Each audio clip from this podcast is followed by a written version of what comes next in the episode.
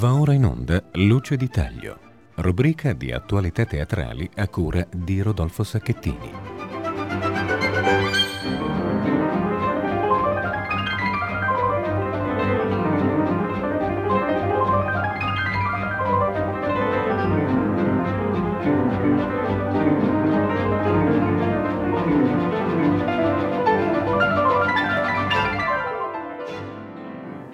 Ben ritrovati all'appuntamento con il teatro e le arti della scena, puntata con quattro ospiti. Il primo è Gabriele Lavia, in occasione di un curioso accidente di Carlo Goldoni in scena al Teatro della Pergola. Poi ascolteremo la voce di Isabella Rossellini che ci racconta sempre al Teatro della Pergola il suo nuovo spettacolo dedicato a Charles Darwin.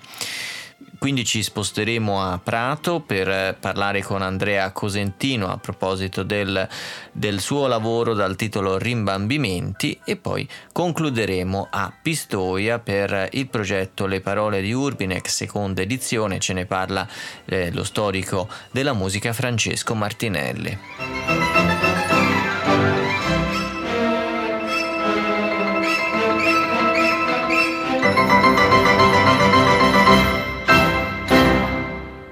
Buona parte di questa puntata è dedicata al comico, al ridere, alla commedia e lo faremo attraverso oh, tre ospiti. I primi tre ospiti, tra un attimo Gabriele Lavia a proposito di una commedia di Carlo Goldoni che viene eh, messa in scena da Lavia e, e, interpretata da un ricco gruppo di attori che potremmo vedere al Teatro della Pergola. Poi, come vi dicevo, eh, sentiremo Isabella Rossellini e poi ancora riflessioni sul comico eh, di Andrea Cosentino. Ma prima di iniziare eh, vi ricordo oh, gli orari di questa trasmissione. Luce di Taglio è una rubrica che eh, Rete Toscana Classica dedica al teatro due volte al mese, il primo e il terzo mercoledì alle 15.40, poi replica i venerdì successivi alla, alle 10.40, eh, quindi la puntata viene caricata sul nostro sito internet e su varie eh, piattaforme. Io sono Rodolfo Sacchettini e davanti a me in regia Giovanni Mori vi diamo il benvenuto e cominciamo con Gabriele Lavia. Il primo spettacolo di questa puntata eh, si intitola Un curioso accidente e è eh, una commedia di Carlo Goldoni in scena proprio in questi giorni al Teatro della Pergola dove la potremo vedere fino al 21 gennaio. In scena abbiamo un, un ricco cast di attori guidati da Gabriele Lavia che è con noi al telefono. Buongiorno e ben trovato. Buongiorno a voi. È un piacere eh, ritrovare Gabriele Lavia ai nostri microfoni e in occasione anche di questa curiosa commedia che viene eh, così presentata da, dallo stesso autore eh, che a un certo punto scrive è un fatto vero, verissimo, accaduto non ha molto tempo in Olanda e che gli è stato raccontato da persone degne di fede in Venezia al caffè della Sultana, nella piazza di San Marco, e le persone medesime mi hanno eccitato a formarne una comica rappresentazione.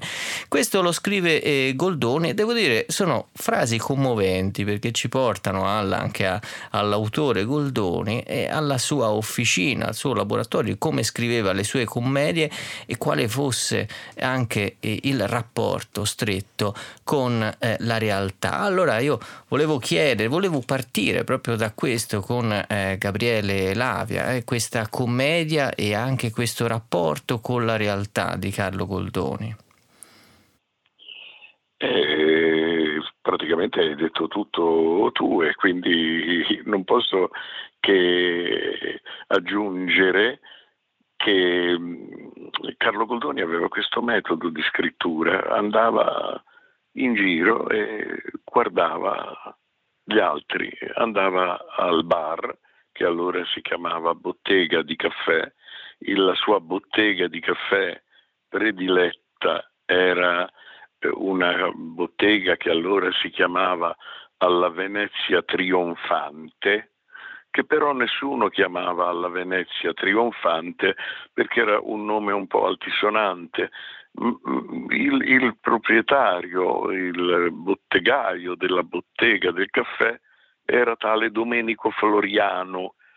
Floriano a Venezia non lo sanno pronunciare iniziare, perché dico Ndemo da Florian, e per cui questo Ndemo da Florian è diventato il famoso, ancora tuttora in attività, eh, il, il, caffè Florian.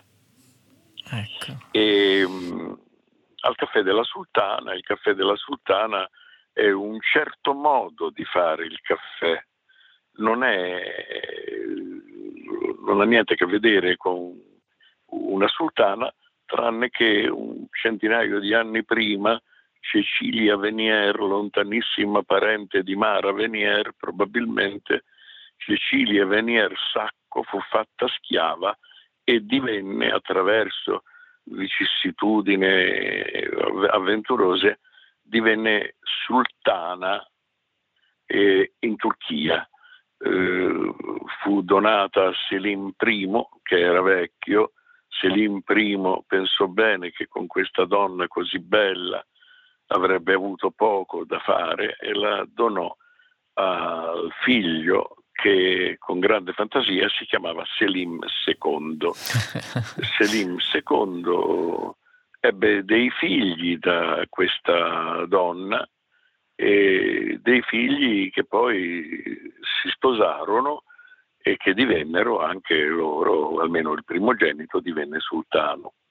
La moglie del figlio della signora Cecilia Venier eh, avvelenò la suocera e eh, divenne lei sultana e il marito eh, sultano prima del tempo naturale. Questa, questa, signora eh, sultana, la Cecilia Venier, in allora progettò un caffè che fu diciamo addolcito, edulcorato, era, allora, il, il, caffè è, è, è, una pianta che nel corso del tempo ha avuto vicissitudini, era altissima, per portarla all'altezza che ha oggi. Furono necessari studi, studi, studi, insomma però il caffè prese piede, tant'è che a Venezia appunto Domenico Floriano aprì col permesso del Doge questo caffè alla Venezia trionfante che tutti chiamavano Ndemo da Florian, Ndemo da Florian e ancora oggi noi andiamo a prendere il caffè da Florian. Intorno a questa storia il eh, Goldoni sente raccontare quest'altra che si riferisce a una storia di guerra. La storia di guerra è la storia della guerra dei sette anni. Questa guerra dei sette anni fu combattuta per togliere all'Olanda la supremazia commerciale nel mondo. Tra i commerci dell'Olanda c'era anche il commercio degli schiavi neri. Il protagonista della nostra storia, che è un mercante olandese, eh, sicuramente fra i suoi eh, affari mercantili, sicuramente c'è anche quello degli schiavi. Degli schiavi. Mm. E sicuramente è un miliardario, è un personaggio ricchissimo, di buon conto, come dice, e, e, scrive è un buon uomo tutto sommato, ancorché no, a noi sfugge, ma allora no, non sfuggivano eh, eh, i commerci che faceva il commerciante. Eh, l'epoca è la guerra dei sette anni, l'anno è in mezzo alla guerra, ne sono già stati combattuti tre, ne mancano quattro, e la guerra dei sette anni che a noi non dice nulla, ma ha una grande importanza, perché è quella che è considerata la prima guerra mondiale nella storia delle guerre, perché fu combattuta in tutto il mondo. fu combattuta in tutto il mondo, persino in America, eh, in una zona del Mississippi, perché appunto per via delle, della, della, schiavitù. Eh, certo. È un, quindi una commedia che ha tanti motivi di curiosità. Per quello che riguarda invece la commedia vera e propria, è una commedia rivoluzionaria, tant'è che la protagonista è costretta a dire alla fine alle spettatrici di non prendere esempio da lei. Eh. Cosa fa di straordinario questa donna, questa ragazza? Cambia il mondo, decide di sposare chi vuole lei e sposa un soldato nemico dell'Olanda. Succede veramente di tutto in questa commedia minore eh, che però era una commedia amatissima eh, in allora, proprio perché raccontava queste storie così imbarazzanti, dove la protagonista alla fine è costretta per far sì che l'autore non venga troppo messo all'indice, io mi raccomando che le fanciulle della mia età non prendano esempio da me. ecco. Meravigliosa è, questa. È, è, è, è meraviglioso, ma ci troviamo in un'epoca molto particolare perché in Italia dobbiamo pensare che il Papa non è un Papa qualunque, è Benedetto XIV, il famoso cardinale Lambertini, di vedute molto ampie, con una cultura illuminista. E, e quindi la commedia del 1760, eh, Goldoni è nato nel 1703, è morto nel 1793 e quindi più o meno siamo in un'epoca che ha prodotto nel mondo un grande cambiamento, perché succede un fatto strano in Francia, che la ragione il ragionamento, l'essere, la ragione prenderà il potere con le conseguenze sanguinose ma determinanti per la storia dell'uomo.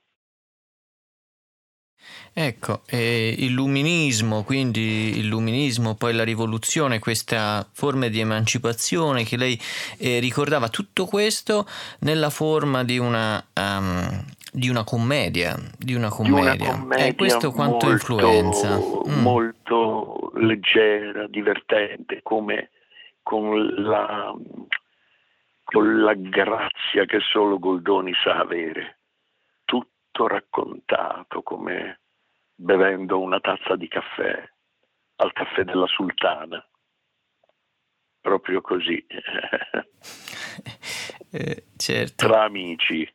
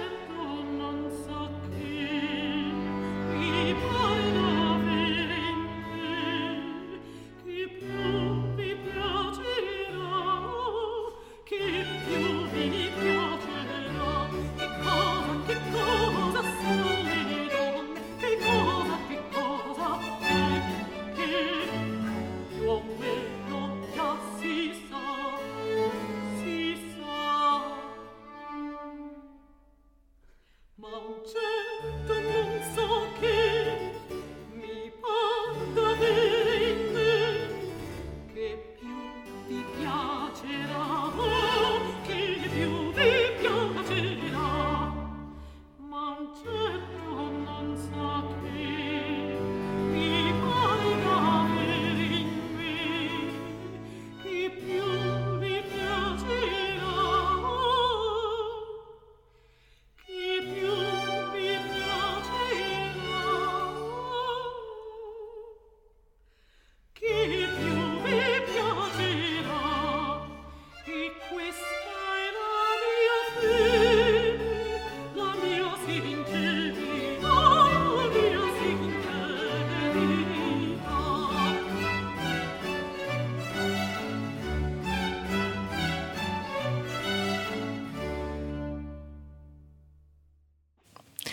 quante storie dietro una tazza di caffè, davvero quante, sì, eh, sì, quante storie. quante storie dietro una tazza di caffè. Eh sì, quante storie. E beh, mi colpisce appunto questo aspetto. Tutto questo dentro una commedia. Noi oggi forse siamo meno abituati a vedere commedie, a parte eh, Goldoni che per fortuna continua a essere sempre rappresentato, però il genere della commedia non è così tanto praticato, forse perché mh, mm, ci vuole un grande mestiere anche per portare in scena eh, le commedie, una anche dimestichezza con il teatro, con eh, quelle che sono anche le tecniche tecniche, i trucchi, il mestiere proprio del teatro e forse più spesso vediamo tragedie e drammi, come dire, che eh, forse superficialmente ci sembrano più contemporanei, invece eh, la commedia. Invece quanto secondo lei è importante oggi la commedia? Ma guardi, in genere io nella mia esperienza di teatrante ho avuto più a che fare con le tragedie, probabilmente perché eh, la mia formazione culturale nel teatro è nata non subito appiccicata, diciamo, non ha avuto affari con le commedie, però ne ho fatte alcune, alcune e devo dire che mi hanno sempre portato fortuna. Uh, alcune hanno avuto veramente un successo eh, molto, molto vivo, molto soddisfacente, molto grande anche. E, e questa era un po' di anni che volevo farla, ma non mi capitava mai l'occasione. E questa volta mi è capitata l'occasione e, e mi sembrava che il gruppo di attori che siamo riusciti, riusciti a, a, a far incontrare in palcoscenico fosse particolarmente eh, non solo adatto dal punto di vista artistico, ma siamo tutti vecchi amici, ecco, in scena.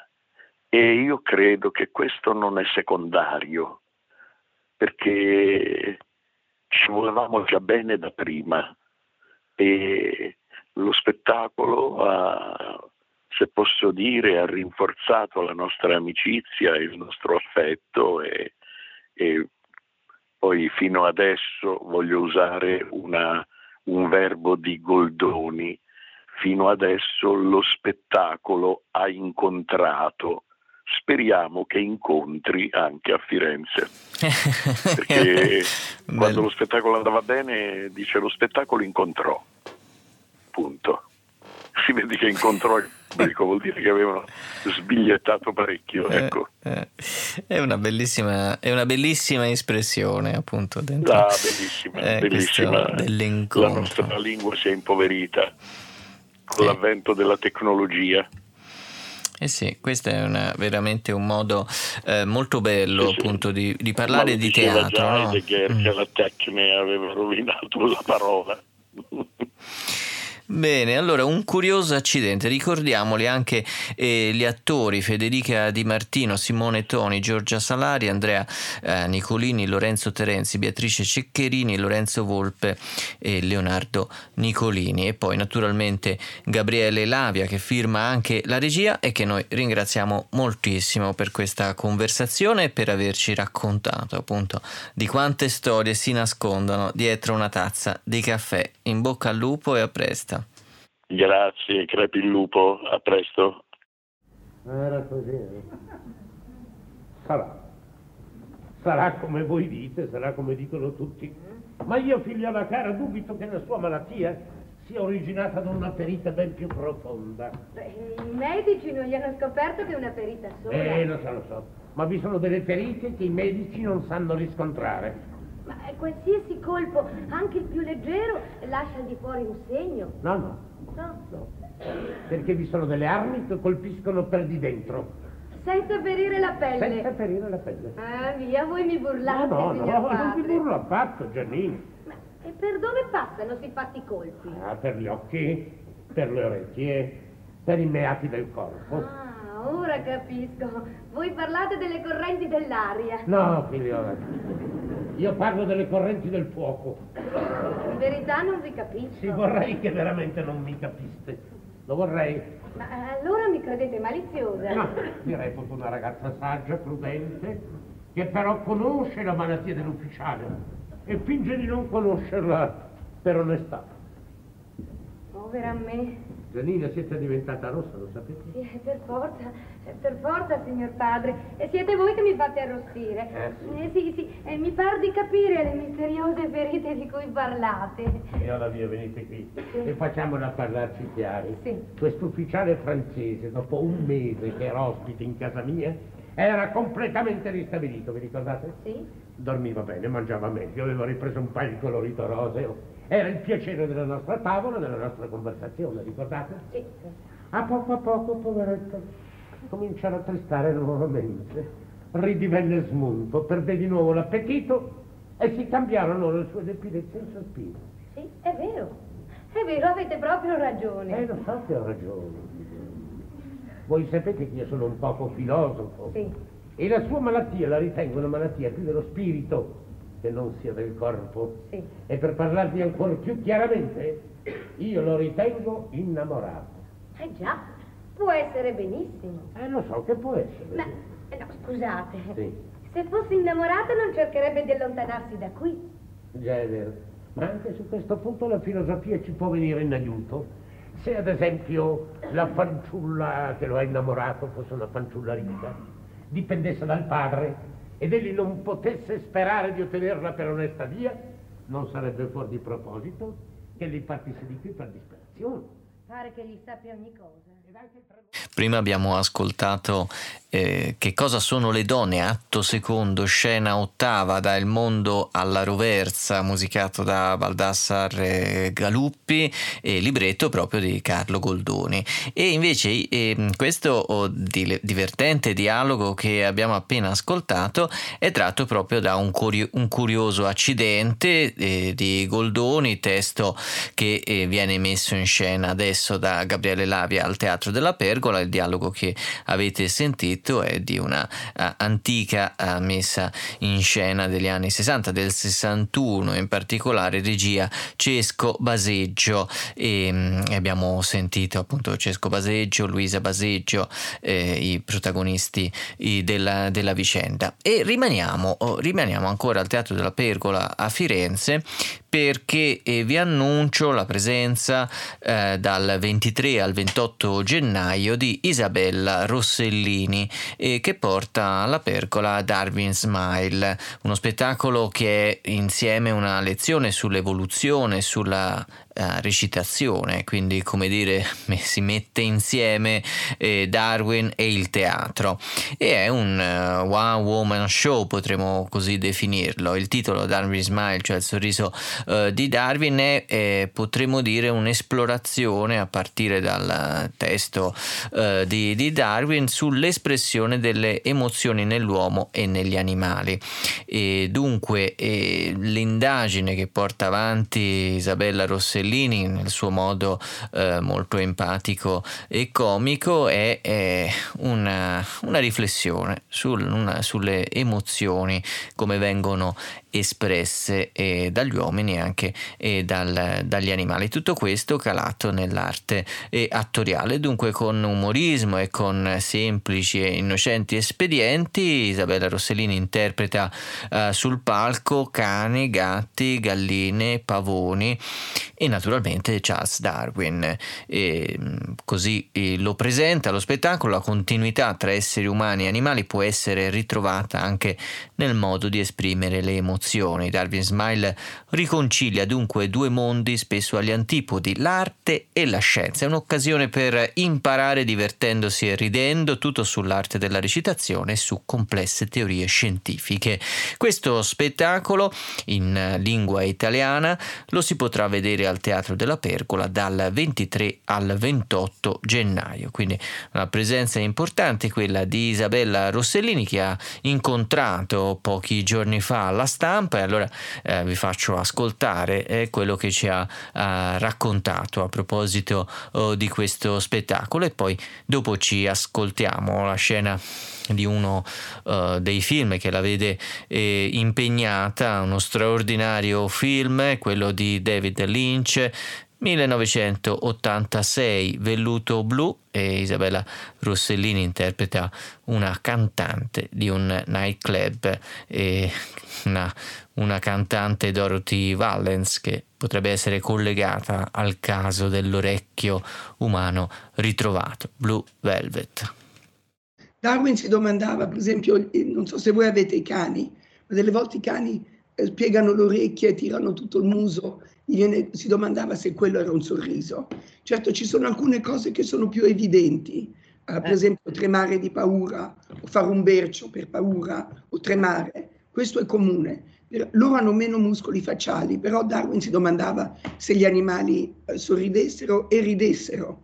Era, era il riso più espansivo, quindi lui era sicuro che le scimmie ridevano um, perché faceva, avevano la stessa interruzione del respiro.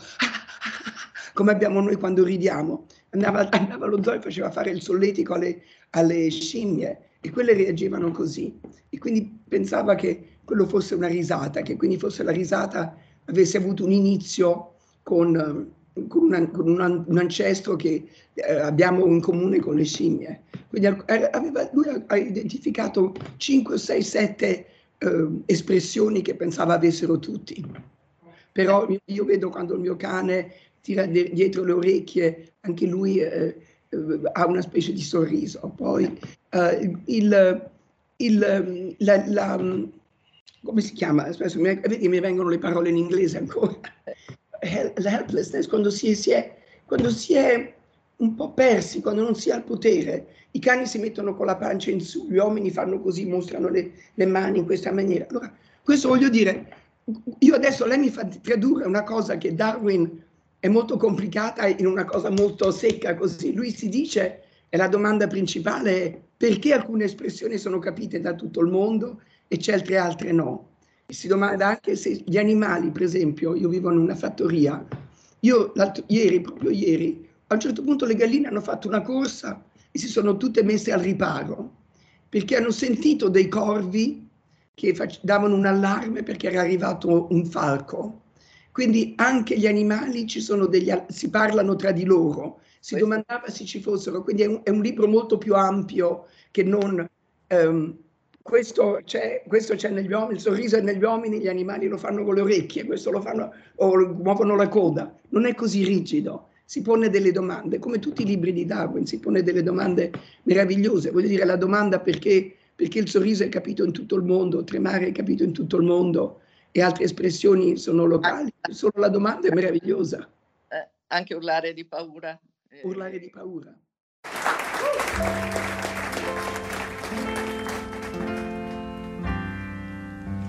she wore.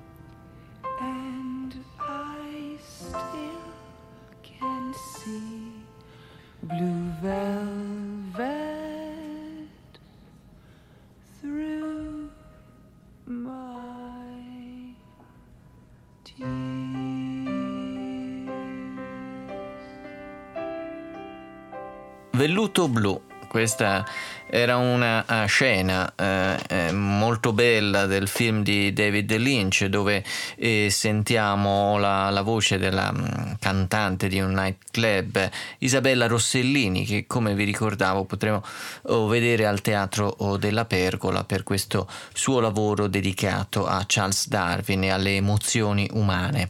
E adesso ci spostiamo, ci spostiamo oh, da Firenze a Prato per eh, parlare di un di uno spettacolo dal titolo Rimbambimenti, un TED Talk senescente in salsa punk, uno spettacolo che potremo vedere dal 1 al 4 febbraio al Teatro Fabricone di Prato ed è, è scritto, interpretato, diretto da Andrea Cosentino che è con noi al telefono. Buongiorno. Buongiorno a voi, eccoci. Eccoci qua. Allora parlavamo prima di comicità, di emozioni eh, umane e anche animali, il sorriso dell'uomo, il sorriso degli animali. Adesso parliamo oh, di eh, rimbambimenti e questo è un, um, uno spettacolo che fa parte del, di uno dei progetti speciali del teatro Metastasio dal titolo A singolar tenzone, i monologhi del ventunesimo secolo, quindi è un focus proprio sulla forma del, eh, del monologo e um, Andrea Cosentino lo seguiamo da tanti anni e lo seguiamo molto spesso nei suoi eh, surreali, comici e divertentissimi monologhi sempre anche molto, molto graffianti in questo gusto per, per il paradosso. Allora, eh, direi di partire non dal titolo ma dal sottotitolo, cioè un TED Talk senescente in salsa punk. che ecco. cos'è?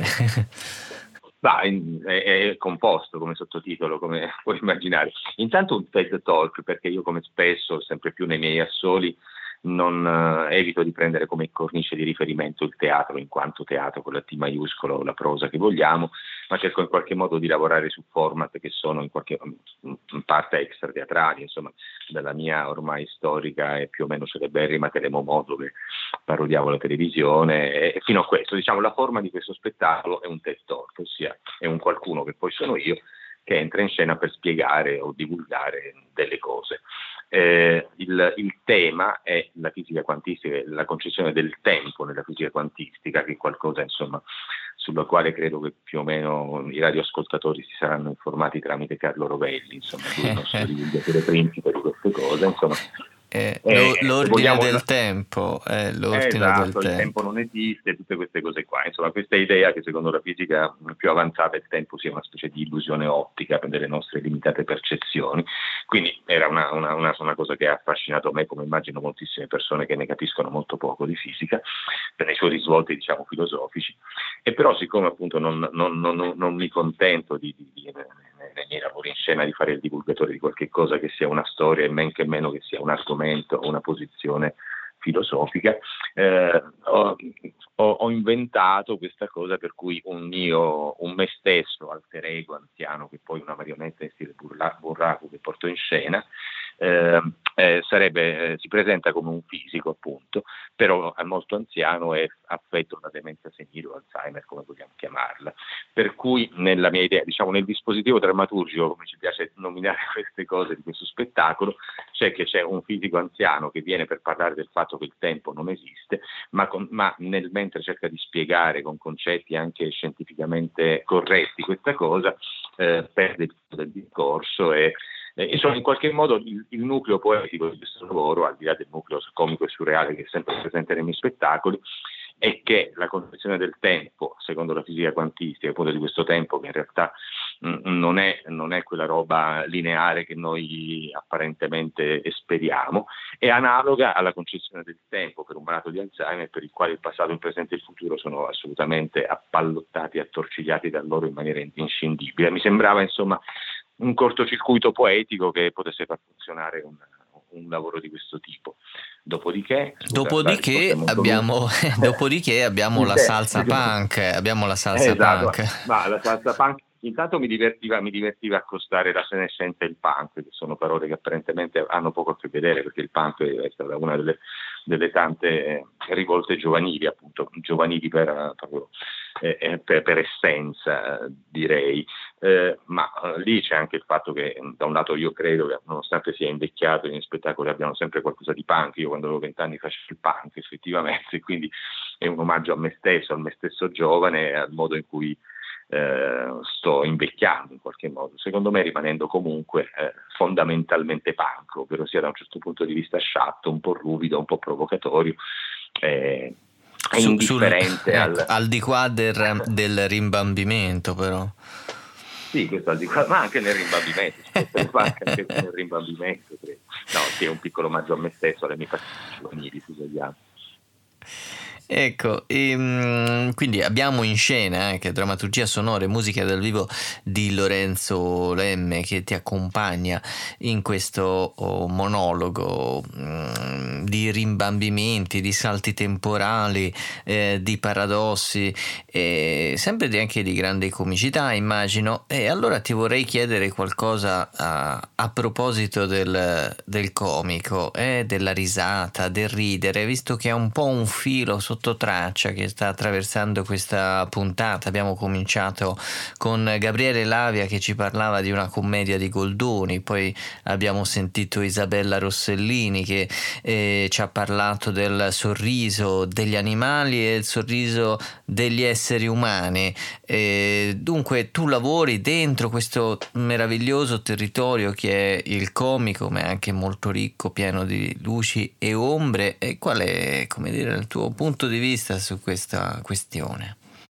Uh, dal mio punto di vista, guarda, io intanto ho fatto 10.000 interventi sul comico, dal punto di vista più vado avanti nella mia carriera più si confonde, comunque per provare a sintetizzare, a me interessa il comico perché in qualche modo, secondo me, è, almeno a livello teatrale, proprio il, è, è, il, è, il, è, il, territorio nel quale è più evidente la vocazione assembleare del teatro, nel senso che il comico, la comicità è qualcosa che appunto non si ride da soli, mettiamola così, non, da soli non si ride, quindi avviene solo se condiviso, avviene solo se condiviso con altre persone, quindi in qualche modo è, questo mi rendo conto un po' brutale, ma insomma è, il, è secondo me è proprio lo specifico del teatro, ciò che rimane specificamente teatrale, si ride per qualcosa che accade lì dal vivo e si ride assieme a qualcuno che, soprattutto assieme a qualcuno che è lì vivo a fianco a te a, a a crearsi cortocircuiti strani nella testa, insomma, cioè qualunque cosa apparentemente no, non è una struttura testuale, ecco,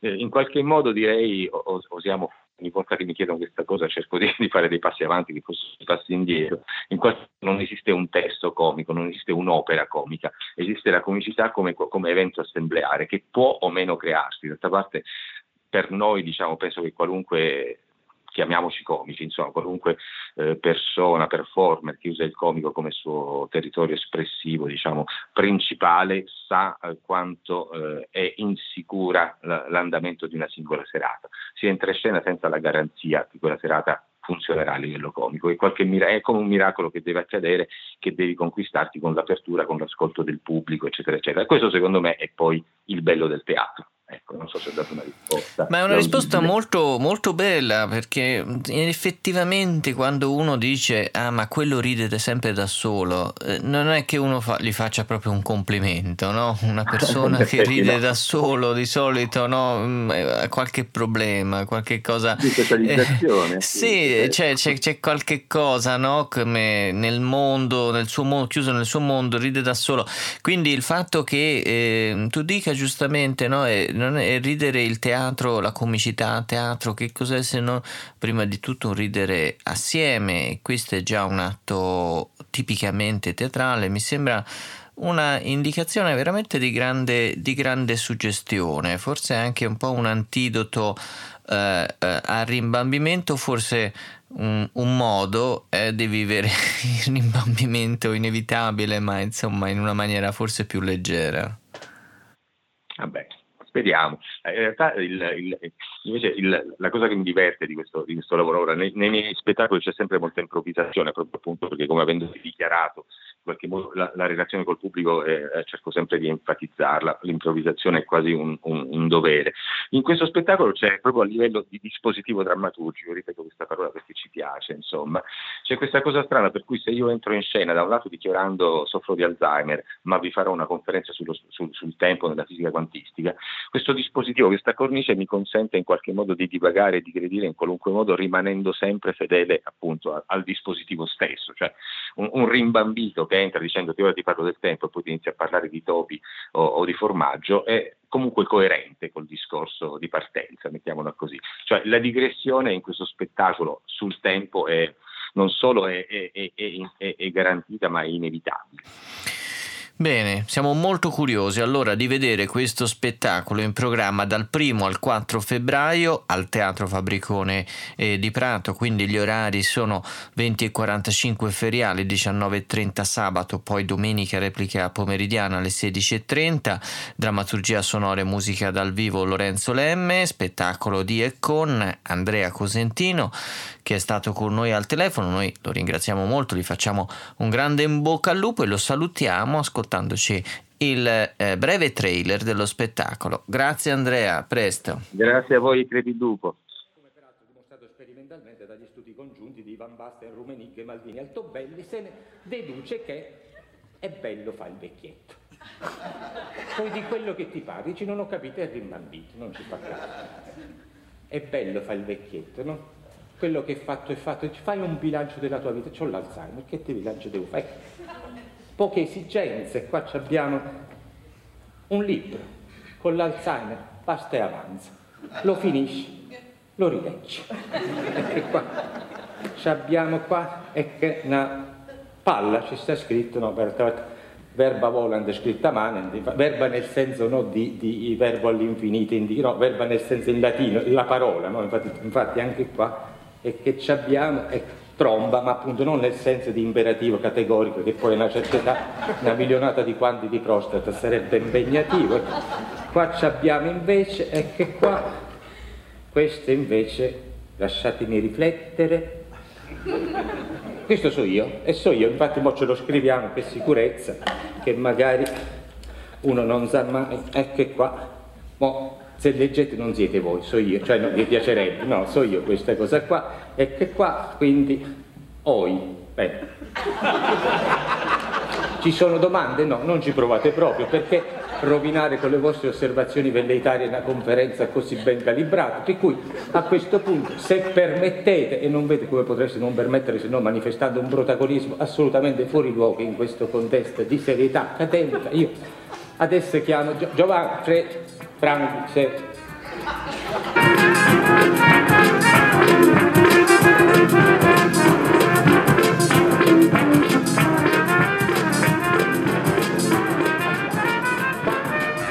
Tutto l'universo si troverà alla stessa temperatura, nessuna trasformazione sarà più possibile, sarà la cosiddetta morte dell'universo.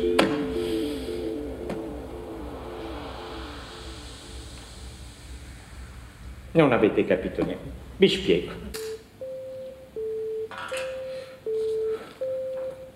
Se il tempo scorresse nell'altra direzione, voi mi vedreste aspirare del fumo dall'aria e soffiarlo dentro un filtro che man mano cresce fino a formare un cilindretto perfetto di carta e tabacco che viene sigillato con la fiamma di un accendino.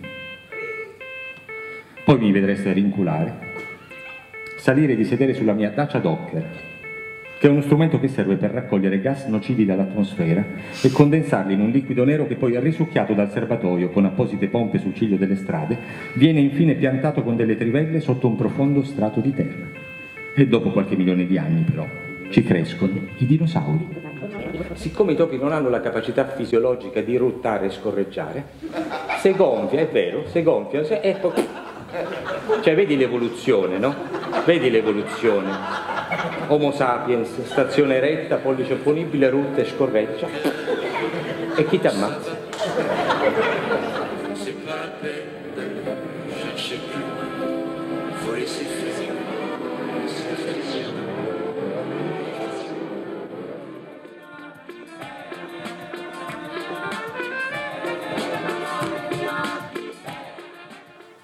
Questo era lo spettacolo di Andrea Cosentino che potremo vedere al Teatro Fabricone di Prato. E da Prato adesso ci spostiamo a Pistoia per la seconda edizione del progetto Le parole di Urbinek, diretto, ideato da Massimo Bucciantini, storico della scienza, editorialista in vari quotidiani, in particolare eh, sulla, sul Domenicale del Sole 24 Ore e ha curato questa seconda edizione delle parole di Urbi Urbinek scegliendo come parola, uh, la parola ghetto.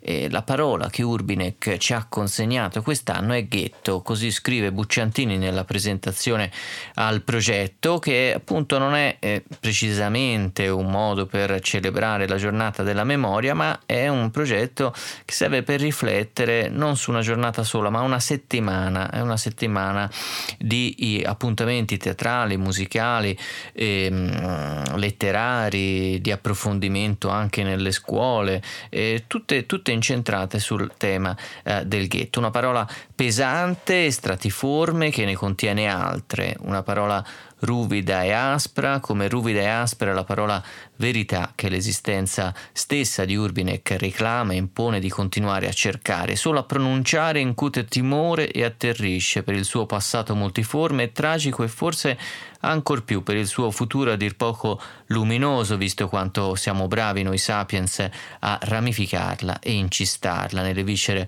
del nostro presente. Per questi motivi non possiamo non ascoltarla e accoglierla con un unico scopo, quello di rifletterci sopra senza supponenza e presunzione, come si deve fare ogni volta che si prova a capire parole e cose difficili. E lo faremo come lo scorso anno dando spazio ad altre parole, alle parole delle lezioni civili, del teatro, della musica, dei laboratori scolastici, a una pluralità di voci convinti che nella molteplicità risieda l'antidoto ai dogmatismi e ai fondamentalismi.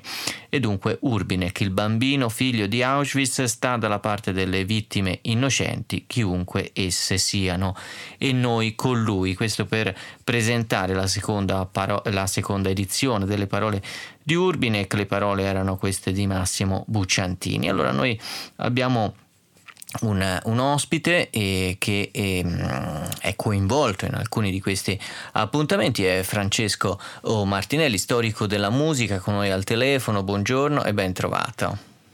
Buongiorno a voi e grazie dell'invito.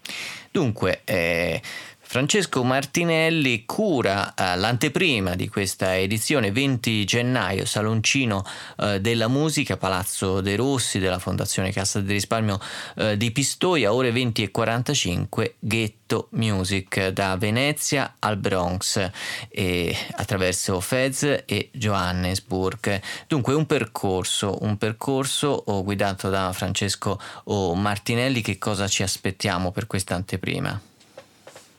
È un progetto nuovo, un progetto originale che si costruisce sulla base di lavori che già abbiamo fatto in passato insieme a Gabriele Cohen, sassofonista, clarinettista, ricercatore e docente di musica jazz che si è dedicato da tempo allo studio delle tre varie tradizioni ebraiche in musica, la tradizione askenazita, la tradizione sefardita e così via dicendo e siamo arrivati con lui a pensare a un percorso musicale che ci porti nella musica che ha caratterizzato nei secoli la vita di queste comunità rinchiuse nei ghetti, la parola di origine italiana che viene poi riutilizzata negli anni 60 negli Stati Uniti per indicare le aree a alta concentrazione africano-americana, specialmente dentro i centri storici, ma che storicamente eh, viene, cambia il nome, cambia la parola, cambia il termine, ma il concetto del ghetto viene applicato in varie epoche, in varie civiltà, in varie culture a diversi tipi di minoranze. Quindi ci sono i ghetti ebraici non soltanto in Europa, ma anche nelle città del Nord Africa e ci sono i ghetti, le le zone in cui vengono rinchiusi le persone di colore in Sudafrica nel periodo dell'apartheid e naturalmente c'è il ghetto quasi orgogliosamente rivendicato dagli anni 60 in poi da musicisti di soul, di rhythm and blues e di jazz. Quindi attraverseremo tutte le, le, le, le istanze, le colorazioni, diciamo, le atmosfere che questa parola ha suscitato e in questo modo faremo un viaggio nella musica dando sperabilmente anche agli ascoltatori delle informazioni interessanti per comprenderla meglio. Ecco, in particolare puoi, puoi indicarci qualche, qualche, tappa fondamentale di questo viaggio nella parola ghetto? Sì. sì, naturalmente i primi saranno nella musica di Venezia, nella musica antica di Venezia, del primo barocco ancora, ancora prima e anche di altre città italiane come Ferrara in cui esistevano compositori di origine ebraica che operavano sia nell'ambito della musica della sinagoga sia nell'ambito della musica per la comunità più in generale. Poi passeremo alla musica eh, passeremo attraverso i, la musica, quella che viene chiamata dell'Andalusia, ma non dell'Andalusia spagnola, dell'Andalusia dei Mori che sono stati scacciati dalla Spagna insieme agli ebrei, si sono portati le loro tradizioni in Nord Africa e lì le hanno ricostruite in un contesto diverso. Poi del jazz invece quasi d'avanguardia dei musicisti del Sudafrica per arrivare a musiche più vicine a noi come il rhythm and blues e il soul che hanno fatto della parola ghetto quasi una bandiera della loro espressività.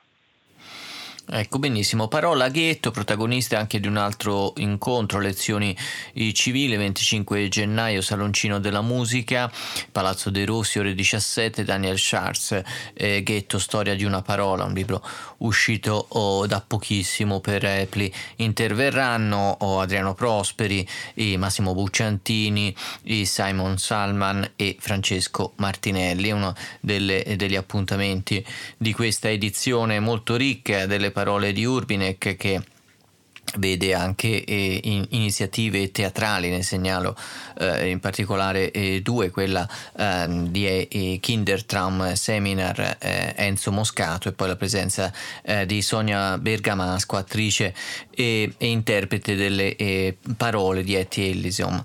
E c'è anche un concerto però che in qualche modo diciamo, ti vede coinvolto, o qual è? Sì, io ho avuto il piacere di, di essere interpellato dal Massimo Bucciantini, dagli organizzatori del festival, per suggerire un concetto che potesse un po' coronare questa edizione. E ho pensato di fare un suggerimento, una proposta che è un po' così in controtempo, possiamo dire, cioè portare la musica estremamente mista di una città che ha avuto molte, e ha tuttora presenze di molte religioni diverse, ma che non ha mai avuto un ghetto, che si è invece caratterizzata per la presenza nella stessa parte, nello stesso palazzo, a volte nello stesso appartamento, nella stessa famiglia, di persone appartenenti alla religione musulmana, alla religione eh, ortodossa oppure alla religione ebraica. E questa città è Sarajevo. E Sarajevo è una città martoriata dall'assedio, in qualche modo questa tragedia che, che ha concluso lo scorso secolo e che purtroppo è stata il, soltanto il preludio alle tragedie che sarebbero venute successivamente e che ha proprio avuto come bersaglio questa città caratterizzata dalla sua pluralità, dalla sua multiculturalità.